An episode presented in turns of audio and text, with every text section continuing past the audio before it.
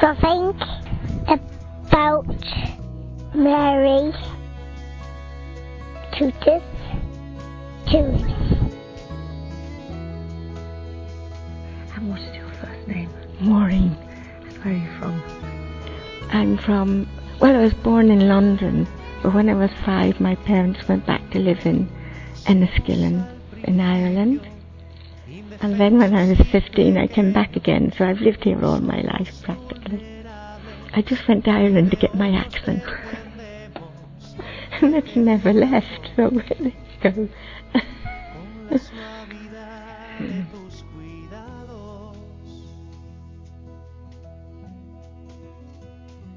I'm very hard of hearing, but at least I always heard my clock because it's so loud it would waken the whole street.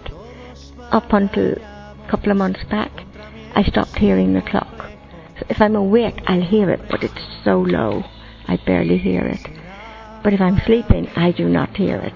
So every time, if I have to get up in the morning to bring my little grandson to school, or I have to be, go to an earlier mass, I have to ask Our Lady, please call me in the morning. And she never fails. But yesterday, I needed receipts because I'm going to two weddings and I had to buy outfits.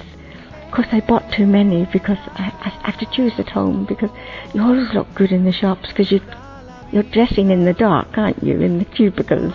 And I can't, I've not eyesight either. So um, I bought these too many dresses. So I thought, I've got all these to bring back.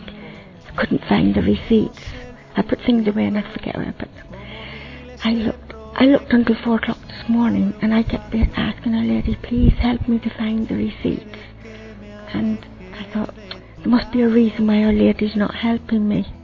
I thought, what if I, I've done something I shouldn't have done. Our Lady's not helping me. And this morning I opened um, a book about the holy souls in purgatory that I've been reading, and there were all the receipts. So thank you again to Our Lady. she does always help me.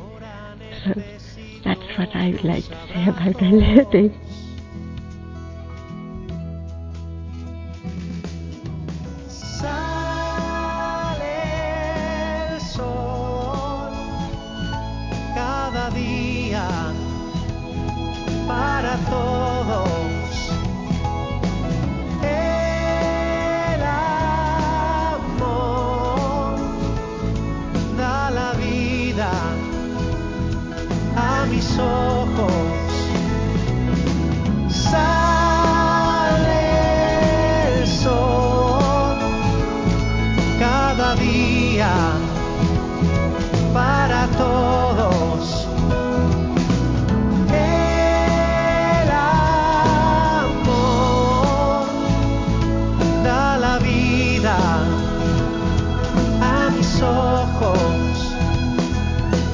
soul.